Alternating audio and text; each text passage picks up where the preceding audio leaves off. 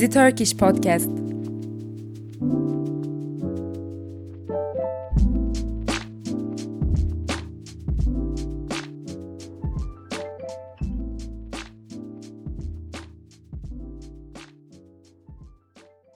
Herkese merhaba. Easy Turkish Podcast'in yeni bölümüne hepiniz hoş geldiniz. Ben Emin. Bugün yine Cihat'la beraberiz. Nasılsın Cihat? İyiyim Emin, teşekkür ederim. Sen nasılsın? Ben de iyiyim. Çok dinç hissediyorum kendimi. Herhalde yoğun çalışma temposunun getirdiği en güzel şeylerden birisi bu. Her ne kadar yorulsan da gün içerisinde uzun süreli baktığında kendini daha dinç hissetmene sebep oluyor diye düşünüyorum. Ya ben de buna katılıyorum. Aktif olmak daha aktif olmayı doğuruyor bence. Şu anlamda söylüyorum bunu. Sabah erken uyandığımda ben o gün daha fazla iş yapıyorum en basitinden. Kesinlikle. Evet. Peki sen şimdi daha taze bir tatilden döndün. 2 tatilde. Hatta 2 tatilden döndün. Biz de bunun üzerine bir bölüm çekelim dedik. Bugünkü bölümümüzün konusu tatil dönüşü sonrası yaşanan buhran. Ben şöyle özetleyeyim durumu. Önce 1 hafta Bodrum'a gittim. Orada tatil yaptım. Oradan döndüm. 1 hafta boyunca çalıştım. Ardından geçtiğimiz cuma günü Kaş'a gittim. Pazartesi de oradan döndüm. Ve tatiller öncesi çok motive bir şekilde her gün çok verimli çalışırken döndüğümden beri gerçekten aklım 5 karış havada diyebilirim. Evet. Bunu yaşamayan yoktur herhalde ya. Büyük ihtimalle benim özellikle işim de şu an çalıştığım yerde çok fazla odaklanmamı gerektiriyor.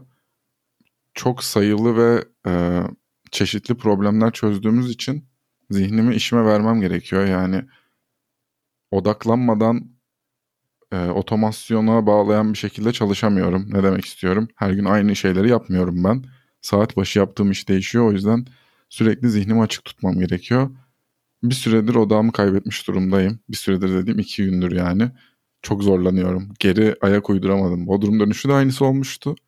Şimdi de bir benzerini yaşıyorum ama yarın ofise gitme günümüz. Normalde biz uzaktan çalışıyoruz. Yarının o geçişi kolaylaştıracağını düşünüyorum açıkçası. Evet. Yani hem biraz daha zaman geçmiş olacak, alışacaksın. Hem de fiziksel olarak bir iş yerine gitmek insanı daha tabii hazırlıyor. Evet ya, bu konuda belki dinleyicilerimizin de bir fikri vardır ama ben uzaktan çalışırken, yani evden çalışırken uyanmakta güçlük çekiyorum. Ne demek istiyorum?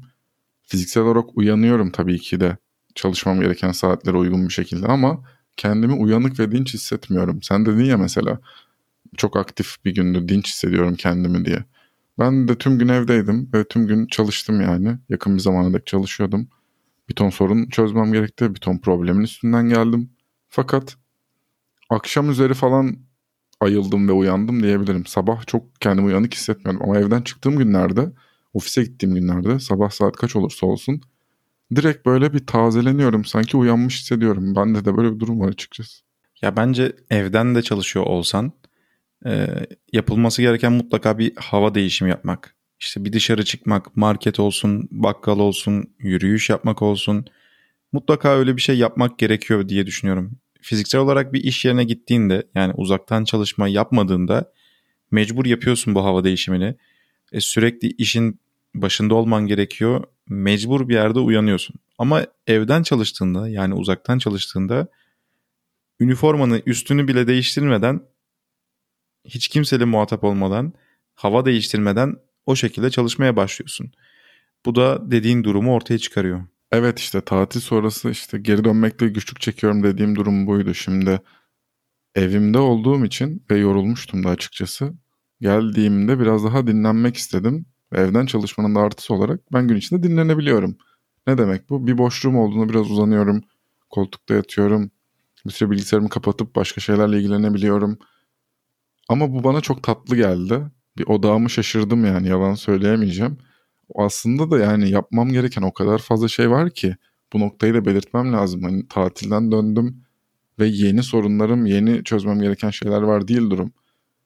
Ben yokken bir ton şey birikmiş. Tabii ki benim işlerim benden başka kimse yapmadığı için.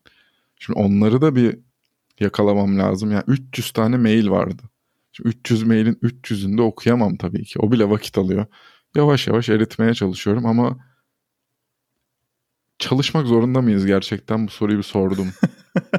Ya bunu inanmayacaksın ama bugün başka bir arkadaşımla daha konuştum. Biz çalışma hayatına nispeten yeni başladığımız için, hani benim 2 yıl oluyor ama yeni başlıyoruz işte insan hayatına bakınca. Hani gerçekten sürekli çalışacak mıyız ya diye soruyorum kendime. Hani bunun sonu bir yerde gelmeyecek mi? Yani illa emekliliğe kadar böyle aynı tempo devam edecek mi gerçekten? Bunun yanıtını ben de bilmiyorum. Bunu neden düşündüm? Boş olmak çok keyifli ya. Zihninin böyle boş bir şekilde ekonomik olarak da güçlü olup istediklerini yapmak çok hoş. Ama bunu söylediğim için üzgünüm. Neden üzgünüm? Ben çalışmayı da çok seviyordum. Ben bayılıyordum işime. Ya gerçekten bir 5 gün ara vermek, sonra işte onu 8 güne toplamak komple. Bir anda o akıştan çıktım sanki. Sporcular için öyle anlar vardır ya, böyle çok odaklandıkları ve diğer tüm uyarıcılara kapalı oldukları bir bölge olduğunu söylerler. Ben o şekilde çalışıyorum aylardır, uzun bir süredir. Bir 6-7 ay diyebilirim bunu. Arada boşluklar oldu tabii ki de.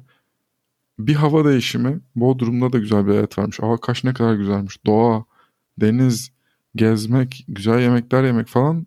Bir anda dedim ki ben hayatımda ne için uğraşıyorum? Benim yapmam gereken şey bu. Gezmek, dolaşmak. Ama ben bir şirkette çalışıyorum. Kurumsal bir şirkette. Eyvah falan moduna girdim böyle. Acilen çıkmam lazım bu kafadan. Ya ama şunu söyleyeceğim ben. Şimdi onu sürekli olarak yapmadığımız için tatili insana çok değerli ve kıymetli geliyor. Bunu sürekli yapsan bu kadar etkisi olmayacak. O yüzden bilmiyorum. Bence günün sonunda bir şeyler üretmek, bir şeyler katmak hem ülkene hem devletine hem dünyaya, onun neticesinde de işte senede böyle 2 hafta, 3 hafta, 4 hafta bunu tabiri caizse kutlamak bence bunu çok daha değerli kılıyor, anlamlı kılıyor. O yüzden bir yerde tabii ki o eski tempona döneceksin ve yine aynı rutin devam edecek. Yine tatili iple çekeceksin. Ondan sonra tekrardan tatilini yapacaksın. Dönerken yine aynı buhranı yaşayacaksın. Bu böyle bir sirkülasyon şeklinde devam edecek. Ya benim kendime hatırlatmam gereken bir şey de var söylediklerine ek olarak. Ben de sana katılıyorum. Dünyada ürettiğimiz şey tükettiğimizden daha fazla olmalı ve bir toplum olarak bunun için çaba harcamalıyız. Hepimiz bir işin ucundan tutmalıyız. Bu demek değil ki herkes her işi yapmalı anlamında söylemiyorum. Bir manası olan, dünyaya bir şey katan bir işle uğraşmak bence hepimizin yükümlülüğü ve sorumluluğu. Bunun altına ben de imzamı atarım. Ben uzaktan çalışıyorum aslında. Ben istediğim yere gidip çalışabilirim. Yani bu tatilin tatil olmasına da gerek yok. Ben ekonomik olarak karşılayabiliyorsam başka bir şehirden de bu podcast'i kaydediyor olabilirdim seninle beraber. Bu seçeneğin zihnimde açılması da bir yandan iyi oldu. Çünkü ben çok İstanbul ve şu an Bakırköy ve Ataköy tarafındayım ama bundan önce Sarıyer'deydim. Hiç dışına çıkmadan yaşıyordum. Onun beni ne kadar bunalttığını da biraz uzaklaşınca fark etmiş oldum. Türkiye çok güzel bir ülke çünkü. Yani bu kadar fazla doğal güzelliğin olduğu bir ülke belki yoktur yani. Kesinlikle hak veriyorum. Bir de böyle uzaktan çalışmak için değişik güzel yerler bulabileceğin, yani cennet niteliğinde bir ülke gerçekten.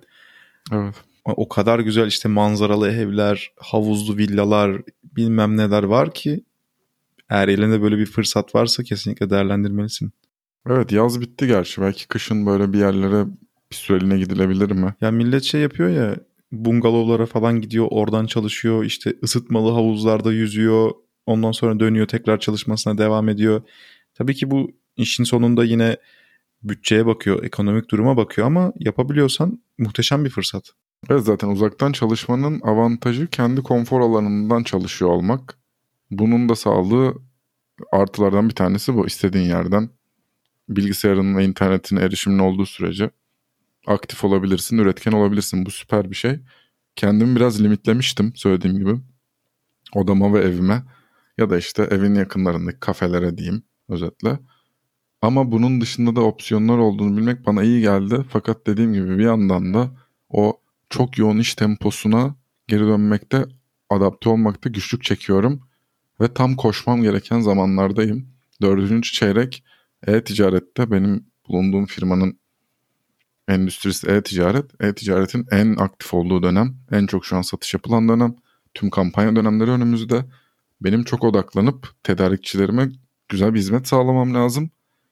Fakat biraz kafamı toplamakta güçlük çekiyorum. Yalan söyleyemeyeceğim. Ya olur ya. Çok normal.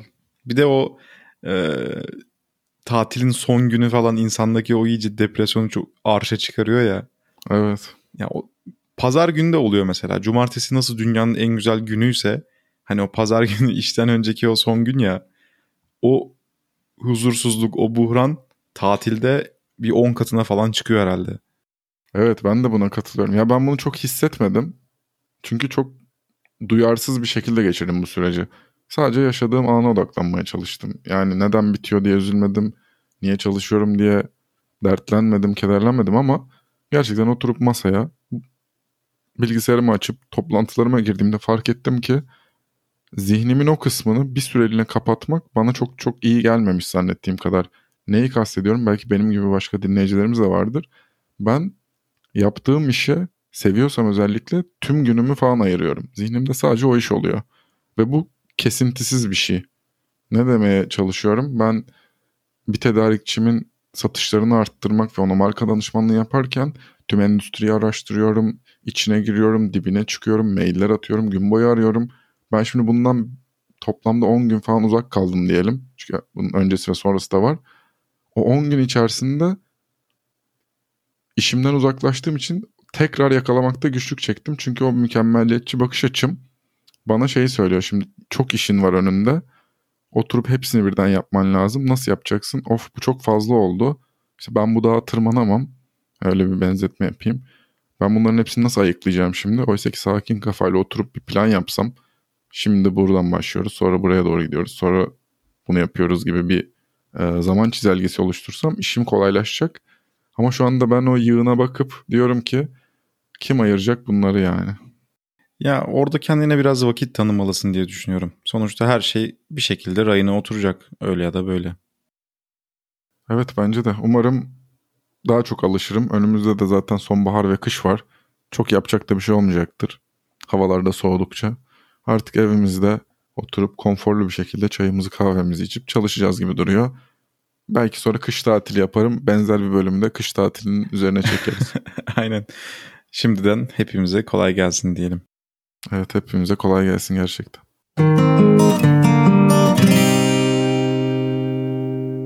Haftanın tavsiyesi. Evet. Bu bölümde bize neler tavsiye edeceksin Cihat? Nereden başlıyoruz? Bu bölümde sizin için Emin'le beraber izlediğimiz, 2014 yılı olması lazım, sinemada izlediğimiz bir filmi önermeye karar verdik. Filmin ismini ve yönetmenini söylemeden önce neden bu filmin bizim için değerli olduğunu da belirteyim.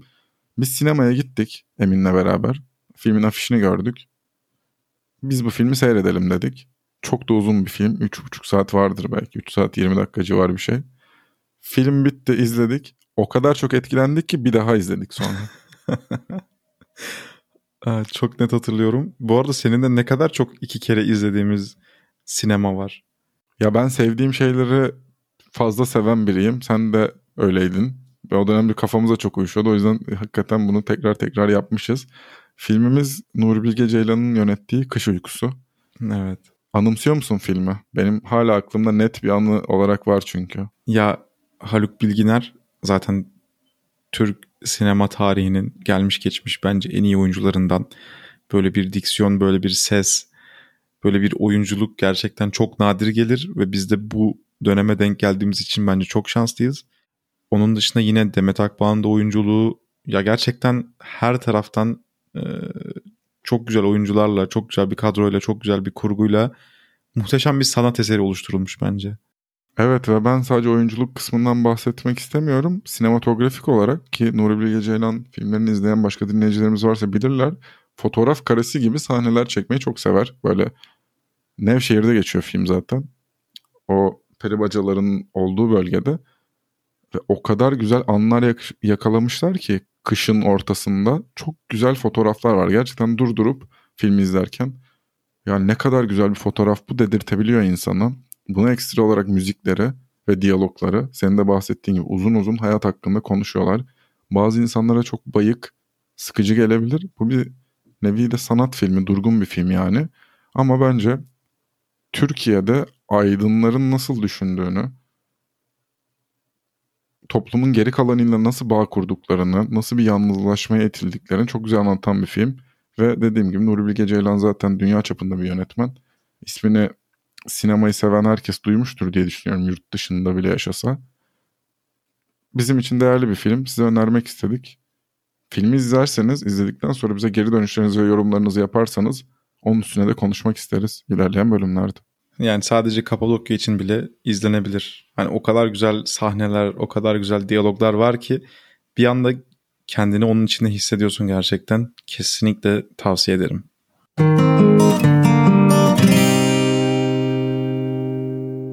Haftanın deyimi.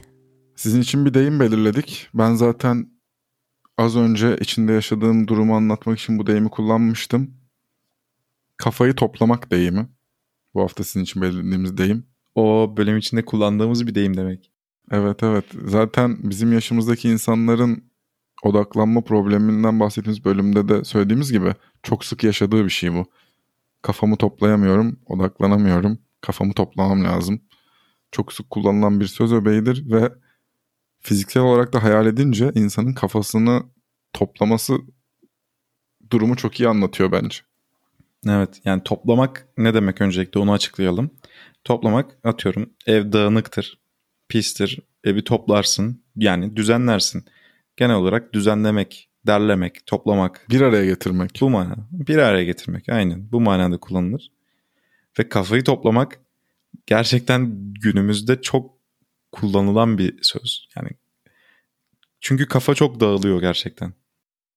Evet, yani ebeveyni mesela dikkati dağılmış çocuğuna işte ders çalışması gerekirken dışarıda arkadaşlarıyla top oynayan ya da oyun oynamaya çıkan çocuğuna aklını başına topla der mesela. Yani kafanın eş anlamlarını da kullanabilir bu noktada. Genel olarak Türkçe'de, Türk toplumunda çok sık kullanılan bir deyim. Arkadaşlarınızla konuşurken bu deyimi dikkatiniz dağıldığı anlarda ve yeterince odaklanamadığınızı düşündüğünüz anlarda kullanabilirsiniz. Bence hoşlarına gidecektir. Evet, kesinlikle. Sizden gelenler. O zaman son bölümümüze geçelim. Soru ve cevap kısmında patronlarımızdan Alex bize şu soruyu sormuş. Türkler şu anda enflasyonla nasıl başa çıkıyor? Yani başa çıkabiliyorlar mı gerçekten? Ya bence şuna şöyle cevap verebiliriz. Şimdi öncelikle yapacak bir şey yok. Ben sıradan bir vatandaş olarak buna bir şey yapamam. Yapabileceğim tek şey kendimi korumak amacıyla bir şey almam gerekiyorsa olabildiğince önceden ve çok sayıda almaya çalışıyorum. İşte ne bileyim teknolojik bir cihaza mı, elektronik bir cihaza mı ihtiyacım var? Yani düşünmüyorum 3 ay sonra alayım, 5 ay sonra alayım. Çünkü biliyorum ki fiyatı artmış olacak. O yüzden önceden alıyorum. Yani ben bu şekilde başa çıkıyorum açıkçası. Ya evet, bu en mantıklı yöntem bence. İnsanlar işte dövize yatırım yapmak, altın almak, borsada yatırım yapmak ya da kripto paralarda yatırım yapma yöntemlerini seçebiliyor. Çok fazla yatırım aracı var kullanabilecekleri. Ama asıl önemli olan şey bence de şu anda mal ve ürün. Çünkü bugün almazsan yarın kesinlikle daha pahalıya alacaksın. Ve bu yüzden bu fırsatı kaçırmamak lazım. Elinde bir gücün varsa bir şey almak da istiyorsan bir an önce alman gerekiyor. Enflasyonla başa çıkamadığımızı düşünüyoruz. Neden? Öyle bir gidişat da yok. Bize umut veren, bir şeylerin düzeleceğini hissettiren bir durum da yaşamıyoruz an itibariyle. Sadece ileride bir şeylerin daha iyi olacağını ümit etmekteyiz. Gelecekte belki düzelir, daha doğru ekonomik politikalar üretilir diye bekliyoruz.